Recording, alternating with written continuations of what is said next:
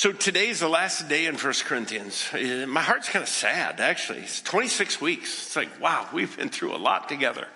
And uh, um, it's kind of fun. I, I, I enjoyed one comment uh, told to uh, an unknown individual I'm so glad your dad can be led by the Holy Spirit to be wrong.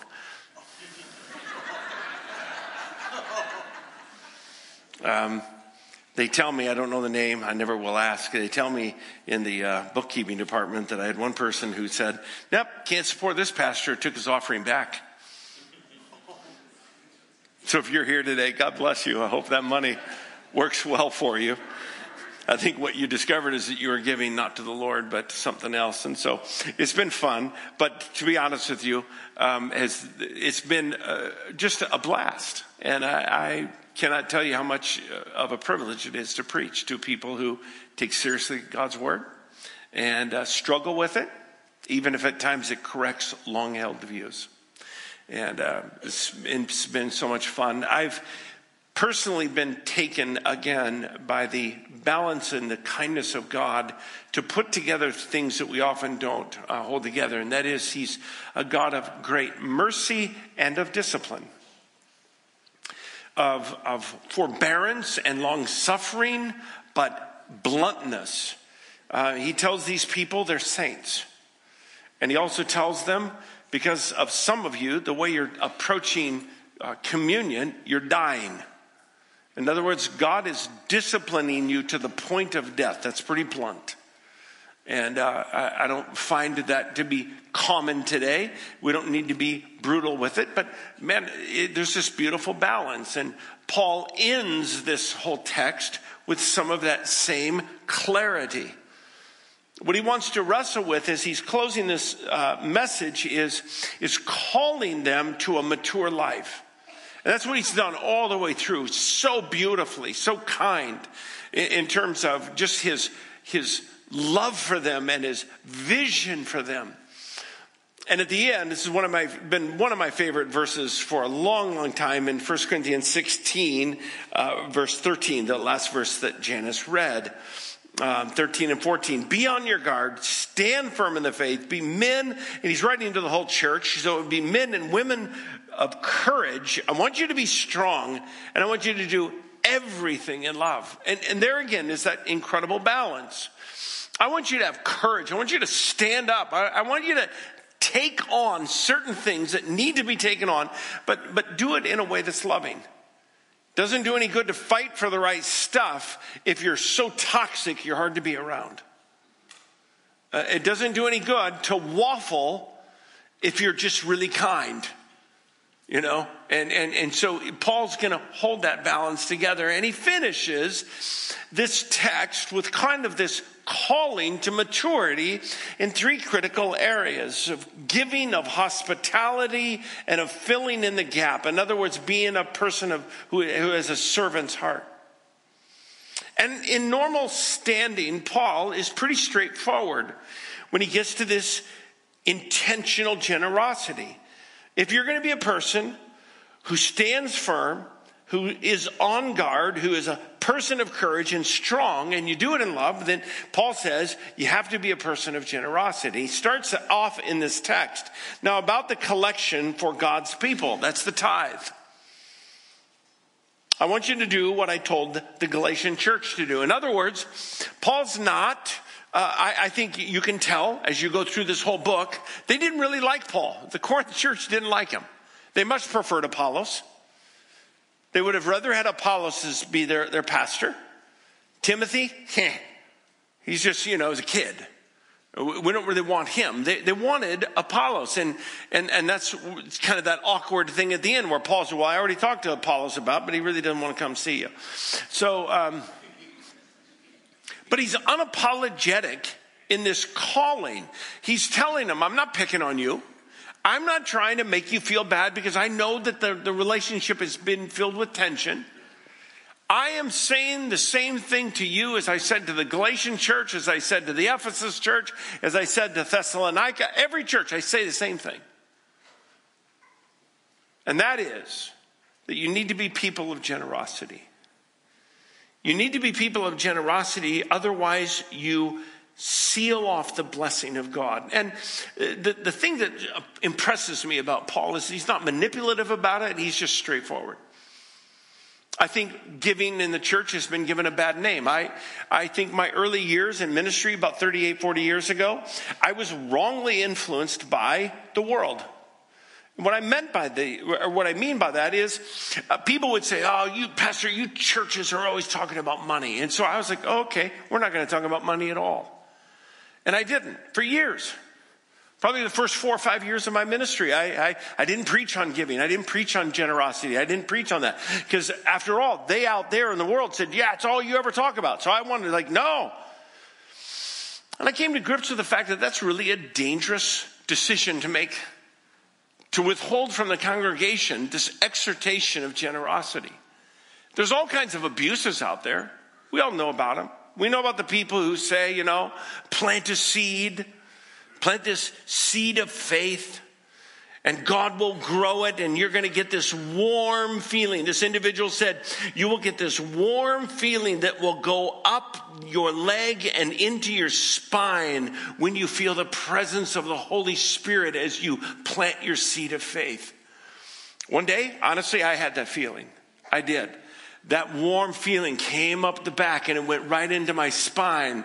And it was like, whoa. I went to the doctor and he goes, That's not the Holy Spirit. That's a sciatic nerve, sir. okay. Ah, the, the abuses of that have been horrible. It has. In many ways, what you see on TV, not all of them, but what you see on a number of them is just gross manipulation. It is trying to buoy their ministry through manipulating your money and promising things that they never call back. I, I, don't think any of them said ever, hey, if you give money and you don't get this warm feeling and you don't get this plant, this seed of faith, uh, we'll give you your money back. No, none of them ever offered that. That's not Paul. He simply tells them now about God's collection or about the collection for God's people.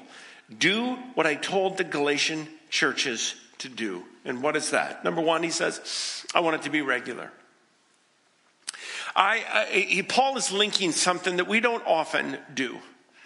And, and, and I think we need to.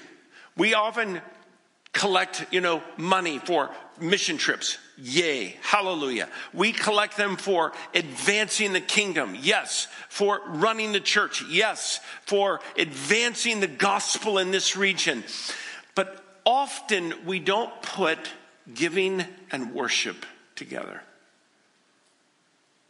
It was Paul who said, Present your bodies a living sacrifice. Present your life a living sacrifice to God. This is your spiritual act of worship. It makes sense that Paul does that because he says on the first day of every week, each one of you should set aside a sum of money in keeping with his income, saving it up so that when I come, no collections will have to be made. In other words, I was like, well, Paul's coming. We got to get the money together. Nope. Every week he says, I want you to be a regular giver. I want you to be a regular worshiper. None of us in this room would ever say, you know what? I think I'm going to give once every six months. I think I'm going to worship every six months. Whether I need it or not, I think I'll worship about every six months. We wouldn't think that. We, we regularly worship. I think some of you have it in your daily plan to worship God, to get up in the morning and to thank Him for the day and to attribute the glory of, of everything that God does for you. That's all Paul is saying is, is let's put those two together. Because your generosity comes out of a heart that has been moved by God and changed by God. Paul cannot fathom a person that is not a regular giver. And then the next line, he says, each one of you should set aside a sum of money. And he fully expects that giving should be universal. Now, I don't look at who gives what. You ask me, Pastor, do you know what anyone gives? I don't have a clue. I will tell you there is a time when a person is going to serve as a deacon, when a person is going to serve on our stewardship fiscal, when a person is going to serve at that level, I simply ask our bookkeeper, is this a person a regular giver? And if they're not, they're taken off the slot. No questions asked, they're done. I'm not saying they're done as a Christian. I'm just saying there's no way I can serve on a staff or at a deacon board with a person who does not have the area of finance in a God ordained priority. I can't do that to you as a church. That's the only thing that we ever ask. So when I say this, I, I, don't have any names in mind, but I guarantee you there's some in this room that have, you have excused yourself and said, well, you know what? I'm on a fixed income. This is a difficult time. I'm in college. I'm paying, just like a friend of mine I went to seminary with. We were talking about tithing one day. And um, he told me, he said, well, I, I don't tithe to my church. And I said, you what? You're going to school to become a pastor and you don't tithe. How, how come? And he goes, Well, I, I pay money for my tuition. And, and I said, Well, man, so your tuition is your tithes, and I bet your offerings are the books you're buying. And I said, Where does that stuff stop? Because, I mean, I, I, have to pay gas to go to seminary, so that's got to be in my tithe too. And I have to eat to live, so that's got to be in my tithe. I mean, where does this kind of life, and it didn't shock me one iota that within five years of graduation, he was out of the ministry. To be honest with you, he was out of the ministry before he ever stepped into the seminary. Why? Because he had a way of always excusing himself from being obedient to the text of Scripture. Some of you have written yourself off. You've said, "Yeah, I don't have to give. I, I, don't make enough money. God will make it up. There's a lot of people in our church that got a ton of money and they're going to give and they'll take care of it. Paul didn't say, each one of you who has the ability to, each one of you that are not on a fixed income, each one of you that aren't going to seminary, each one of you that aren't going to Corban, each one of you, he doesn't put any asterisks in there. If you have income that comes in, God says, I want a portion of that. Why? Because it is simply the recognition that all that I have is given by God. And if I start shielding myself and putting up a wall, then it's at that moment that I say, hey, you know what, God, in the area of finance, I got this. Don't worry about it. You, you go take care of China. I got this. And whenever that happens, when I was in Africa one time, we had a group of pastors come together and they had a number of subjects that they wanted us to teach on. And, and one of them, they said, Would you teach on tithing? And I was like, Are you kidding me? This rich guy from America coming to Africa teaching on tithing? I passed on it. I was like, I, I don't think I would be good at it. And I, I wasn't, not compared to the lady who preached. This gal, she was from, I think, Venezuela, and she, she shared. And um, she was amazing. She called them to a faithfulness of giving. These are all pastors. And I remember very vividly, she said, If you have 10 tomatoes, you give one of them to the Lord. You don't hold on to all 10, you have something to give. And then she went down, and in the area, they did a lot of cashews. And she, she just went, and I thought, when it was all done, I thought, man, this, this woman preached the word of God in a way I don't think God had the guts because she called every person there to a universal sacrifice, not the same sacrifice. Paul says, in keeping with his or her income. It's universal. I'm unapologetic for that. Why? Because if I don't speak truthfully the Word of God, I let some of you go out of here thinking, I don't need to be obedient in that area, and God will be okay. I'll hold on to what I have. Paul goes on and he goes, Not only is it universal, but it's purposeful. Then, when I arrive, I will give letters of introduction to the men you approve and send them with your gift to Jerusalem. See, there was a purpose for this. It was not to pad Paul's pocket. They had a mission, they had a, a strategic outpost there through Jerusalem, and they were reaching multiple, trying to fulfill that Acts 1 8 model. You'll be my witnesses in Jerusalem, Judea, Samaria, and the uttermost parts of the earth. And so they were driving that vision out of Jerusalem. And Paul says, I want you to send it in so that we can be a part of the vision that Christ has given to us. Your giving should be that purposeful. It should be thought through. Where do we want to invest? Carrie and I have a commitment that 10% goes to our church. And then after that, we consider other ministries that we love. Carrie likes I-TEC. She's uh, utterly taken by their mission work around the world. I have a fondness for village missions. They send pastors to places most people don't even want to live. And we have others, Corban and a variety of others, but that's after. That's after we commit our first and foremost to this church that God's called us to be a part of. There's purpose, there's vision, and Paul says, lastly, there's accountability. He tells him, If it seems advisable for me to go also, uh, I'll go. They will accompany me. Why would he do that? Because he wants to be held accountable. You should always expect that of any organization that you send money to, including your church. There's some organizations you'll send money to and they'll, they'll take 5% out for admin costs. There's others I've seen as high as 40%. So 40 cents of every dollar that you give is not going to what they recruit the money for, but the admin. It's amazing how some organizations can run on 5 to 10% and others need 40%. You, you should never ever worry or ever feel like you're an intrusion if you ask for the P&L statement of our church. Where's the money go? How much do we spend on missions? 15% approximately is our goal. How much else comes through the church that goes to missions? That's probably another 15% that we help oversee, that the global mission team that oversees. That's going to be somewhere in the vicinity of close to a half million dollars.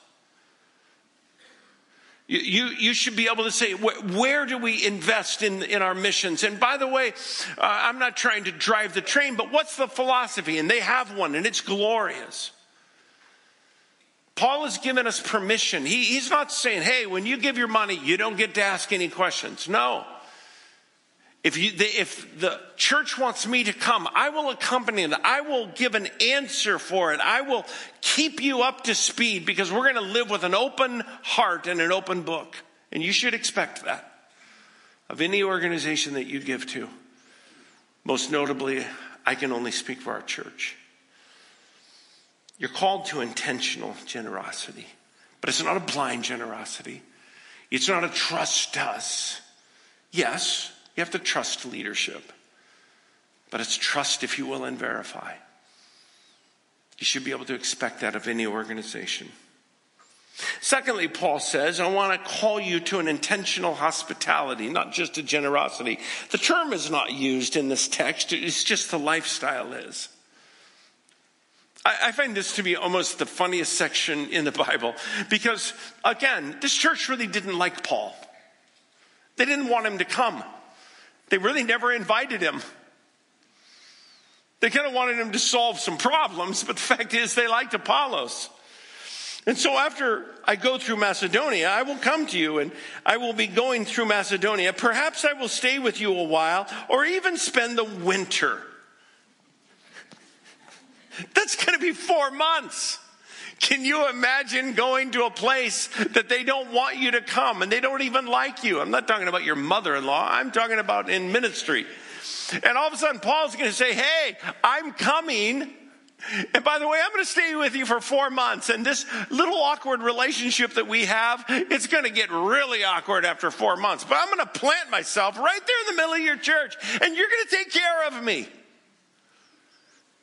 I mean, Paul, you've lost your mind, except for the fact that what he challenges them to do is, my friends, I want you to live with an open heart. I want you to receive not just me, I want you to receive Timothy. And when he comes, I want you to receive Apollos. I want you to be the kind of church that lives with an open heart. You're ready to receive people, not with a defensive. In fact, he even goes far, so far as to say, hey, don't intimidate and create fear in Timothy's heart. Now, I want you to live with an open heart. I began to wrestle with that. What would that look like? What does it look like to live with an open heart, receptive? Maybe it's that person who says, you know, God has really blessed us. And you call up Capital Christian and you say, hey, um, if there's a family that's struggling a little bit and they really still want to keep their kid there, how about if you send the bill to me for the next three months? You don't need to tell them the name. They don't need to know who I am. They just need to know that there's a church here that loves them. Living with an open heart is taking generosity and move it into the relationship. It's not just welcoming a person into your home, it's welcoming a person into your heart. That's what Paul was saying. Said, when, when Timothy comes, receive him, welcome him, take him into your family. You know, if you called the school and said, hey, I'd like to adopt some kids, uh, they don't need to know about it. God's just blessed us. We have some extra money. We'd like to take some pressure off some families. You're, you're opening your heart to them. You're welcoming them into your sphere. And you know what? It, it, it's not against the Lord if they know your name, but it's also pretty cool if they think, wow, there's somebody who doesn't need any notoriety. They just, they loved us that much. Yeah. Living with an open heart, maybe it's, you know, you sit down and you just decide every Sunday when I sit down, I'm going to greet every person around me. I want to know their name and I want to discover something about them. And, and you know, last night uh, there was a new family. Um, honestly, I don't know how long they've been attending, but um, we just came up and, and after like six, seven, eight minutes, it's like, wow, we started making all these different connections. It's like, we're family. It's like, wow, we know each other. We have, we have people that we know. It was such a delight. It's easy in this world. You can get relationally kind of overwhelmed. And Paul comes to them and tells this church, I know you don't like me all that much, but I'm coming. And I want to challenge you. Not because I want to make this relationship awkward, but because I want you to mature. And I want you to take a step. And I want you to not only live with an open heart, but I want you to live with a servant's heart. Look at verse 8. This is, this is amazing as well. Uh, I, I'm going to stay on here in Ephesus until Pentecost because a great door of effective work has opened to me. Stop right there for a moment. What do you expect next? A great door is open to me. I, would expect for him to say, and man, people are coming to Christ. A great door is open to me, and I found favor, and people are giving. That's what I expected. I expected positive news. Paul, this guy's amazing. A great door for effective work has opened to me, and there are all kinds of people who hate my guts. Really? I mean, for most of us, we kind of come to grips with the fact that um, an open door is an easy path. Blessing is we found favor, an open door is, wow, there was an opportunity and all kinds of people came to Christ. For Paul, an open door, wow, I came and I had all kinds of people opposing me. In fact, the back of the sanctuary, the back third, they turned their heads and stood in opposition to me. Praise God, what an opportunity. It's crazy. He's challenging this church be careful that you don't get into the idea that blessing means ease of path. Sometimes it takes kind of some grit. Sometimes it takes a stiff chin. Sometimes it takes, you have to lean into this thing and press into this thing. Don't make the assumption that an easy life is a blessed life. An open door means a clean pathway. Sometimes I want to call you to just simply what? Be a servant. Sometimes it's going to put you out. A number of years ago, a friend of mine called me. It was when we were in Denver, and he called me and said, Hey, Mark, do you know anyone in Minneapolis? My son's coming in on a bus out of Canada. They couldn't get a flight, and he's coming into Minneapolis into the bus station. It's not in a great part of town. And then he has to get from there to the airport. And I can't get there. Do you know anyone in Minneapolis? And I said, I do. I know a church there. Let me call. So I called the pastor. I said, Hey, we need some help. It's not a small church. I think at the time there were about 6,000 people. And I said, Hey, um, Leith, is there, do you know of anyone? He goes, Yeah, Mark, I got it covered. I'll keep you posted, but don't worry about it. We'll get this kid. Well, this guy calls me. And um, he wanted the dad's phone number. I said, Who are you? He said, Well, I'm a pilot. I went down and picked up Darren, and I got him. He's at our house. My wife's feeding him. He wants to live with her for the rest of his life. said, I'll be sure and tell his parents.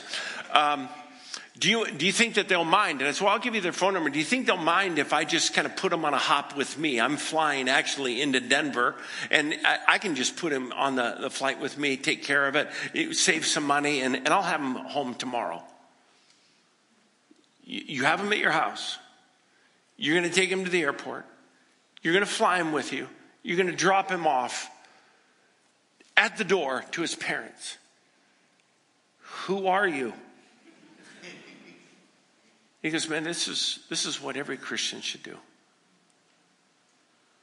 Huh. Not so sure we're all there yet. When he calls you to an intentional hospitality, he's saying, My friends, not only open your heart, but steal your heart. Live with a servant's heart. Sometimes God's going to say, I want to put you out. Sometimes I want you to bring somebody home. Sometimes I want you to drive out of your way. Sometimes God says it's going to hurt. And if you're in it and you come to the wrong conclusion, then an opportunity for God must be an easy path you're going to miss growing up and maturing in your faith. Paul wants them to stand firm. He wants them to live with courage. So he says, I want you to commit yourself to an intentional hospitality. Finally, he says, I want to call you to a spiritual maturity. He summarizes it in this verse that I love. Be on your guard, stand firm in the faith, be men of courage, be strong, and do everything in love. And you can almost say, Well, Paul, what does that look like? Oh, I'm glad you asked. I want to talk to you about three friends. Three friends who maybe they exemplify this better than anyone I know. They're right here. Stephanas' household. Later he says, uh, Fortunatus, and Achaicus. These are three that I want to talk about, Paul says. And, and he brings out, and I think they're nothing more than illustrations of stand firm, be strong, be courageous, and do it in a loving manner. And let me give you an illustration of three guys. The, the first guy, what stands out to Paul is, is this guy's a harvester. When he came to Christ, and Paul says he was one of the first that ever came to Christ. They were the first converts in Achaia. But they weren't the last converts. Why? Notice, and they have devoted themselves to the service of the saints. They were the first, and so how did the others come? Through them. They understood that when they received the gospel, the gospel didn't stop with them. They shared it. They, they weren't belligerent. They weren't mean spirited. They weren't cramming Jesus down everyone's throat. But there were those moments where they took advantage of a situation and they shared the gospel. They passed the grace on. They helped the person discover and they committed themselves. They devoted themselves to what? The advancement of the gospel to the saints. Paul says that's what it means to be courageous. That's what it means to stand firm. I'm afraid for a lot of us, we may die, and if God allows this, and I don't know if He will, that there might be some of our friends that are headed to hell, and if they had one last moment, they might look over at us and say, Why did you never take the risk? I know why. I had a person not all that long ago. He, he was mad at me for some Well, it was a known reason. It wasn't my issue, it was somebody else's. I, I was just the closest in this debate. And he was so mad, he just said, You can take your religion and send it to places I can't tell you about. He hated God. And he wanted no discussion of Jesus. And probably a lot of us can have those kind of situations, and we're like, ooh, I'm not going to go there. I mean, if they drag the gospel out of me, I'll share them. If they tell me, how do I get saved? Oh, I can tell you that. If they pin you up against the wall, tell me about Jesus. If they say, Oh, your life is an amazing testimony to kindness and grace, I want to be like you, how does that happen? Eh, we all like those.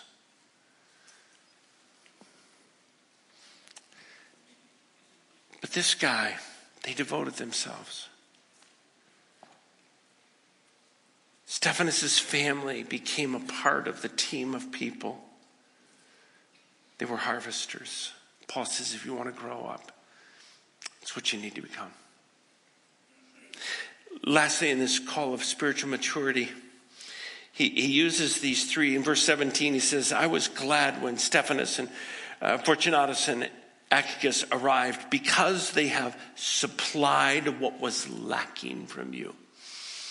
It's such a beautiful phrase. I'm not a drywaller.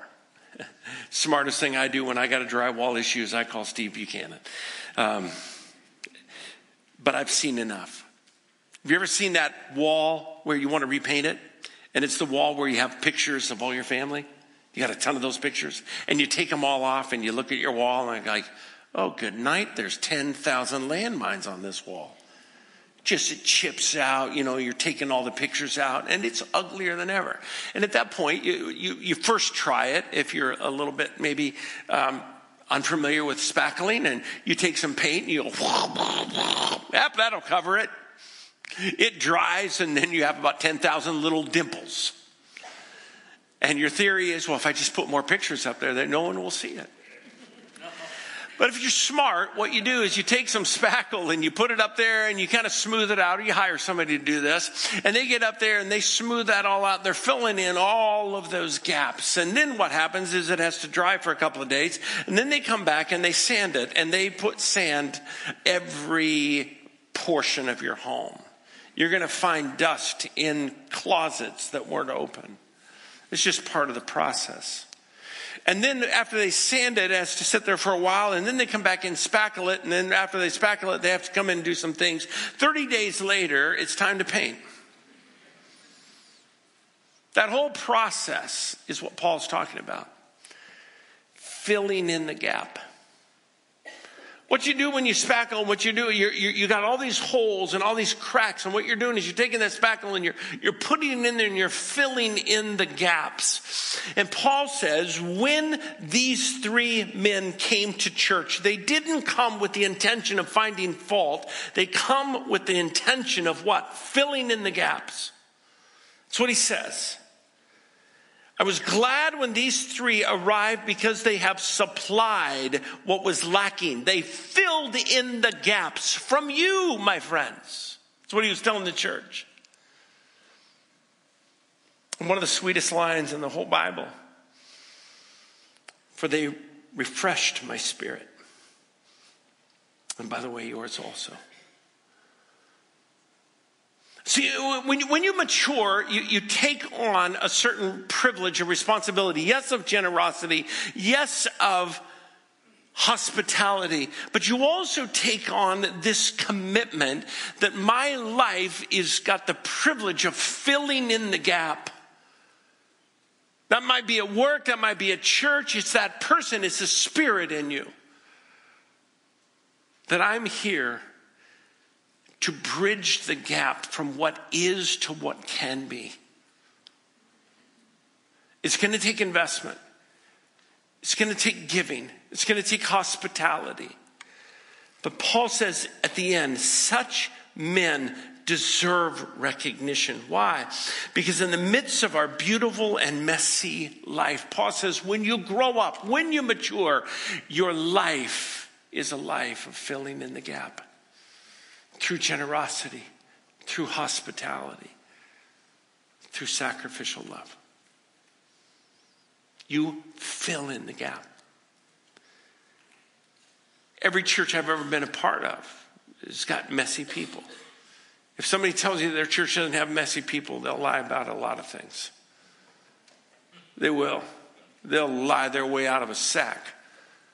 Fact is, churches have messy people, and mature people don't look at that and go, oh, dear God, we got a bunch of hypocrites here. No. It's like, wow, we have a bunch of projects. We have a bunch of opportunity. We have, if somebody will come with a heart to fill in the gap, we can make something significant. And you'll be amazed at what can happen with just a little bit of your sacrifice steady over a long period of time. Pittsburgh Children's Hospital they were having a celebration of their large donors over the years. Households that had donated 50 and 75 and $100,000. If you've ever been in one of these children's hospitals, Carrie and I were in, uh, in Denver and, and OHSU, Doernbecher up here is the same thing. They, they, always have people. They don't survive just off of the bills, um, but, but they have donors that are amazing. And this Pittsburgh hospital they gathered them all together. And at one moment, one of the individuals, one of the trustees of the hospital, was reading some of the names of the significant donors over the years. And as he was reading through, many of the names were recognized. This family gave $75,000. This family gave 100,000. And then he looked at this name and, and he paused. In fact, he gave the, the amount first, 200,000 was given, and everyone knew this name. I mean, he'd worked at the hospital for 30 years. There wasn't a person in that room that didn't know the name Albert Lexie. What they were shocked at is how Albert Lexie, who buffed shoes for a living, got on the list of largest donors to the hospital. It so shocked the guy who was reading it, he paused. Albert Lexie. And it was almost like he said, Albert Lexie?